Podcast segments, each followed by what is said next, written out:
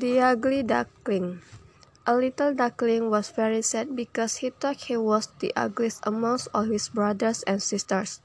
They would not play with him and teased the poor ugly duckling. One day he saw his reflection in the water and cried, Nobody likes me, I'm so ugly. He decided to leave home and went far away into the woods. Deep in the forest, he saw a cottage in which there lived an old woman, her hen, and her cat. The duckling stayed with them for some time, but he was unhappy there and soon left. When winter set in, the poor duckling almost froze to death. A peasant took him home to his wife and children. The poor duckling was terrified of the children and escaped. The ugly duckling spent the winter in a marshy pond. Finally, spring arrived. One day, the duckling saw a beautiful swan swimming in the pond and fell in love with her.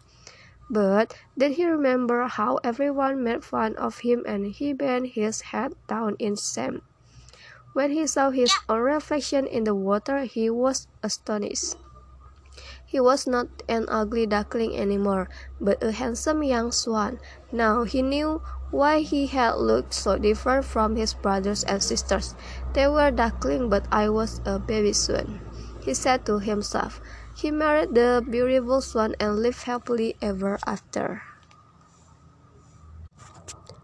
Moana Starting from the story of her grandmother, Gramma Tala, little Moana is very enthusiastic about the legends and mystic that have spread on the South Pacific island of Oceania since ancient times.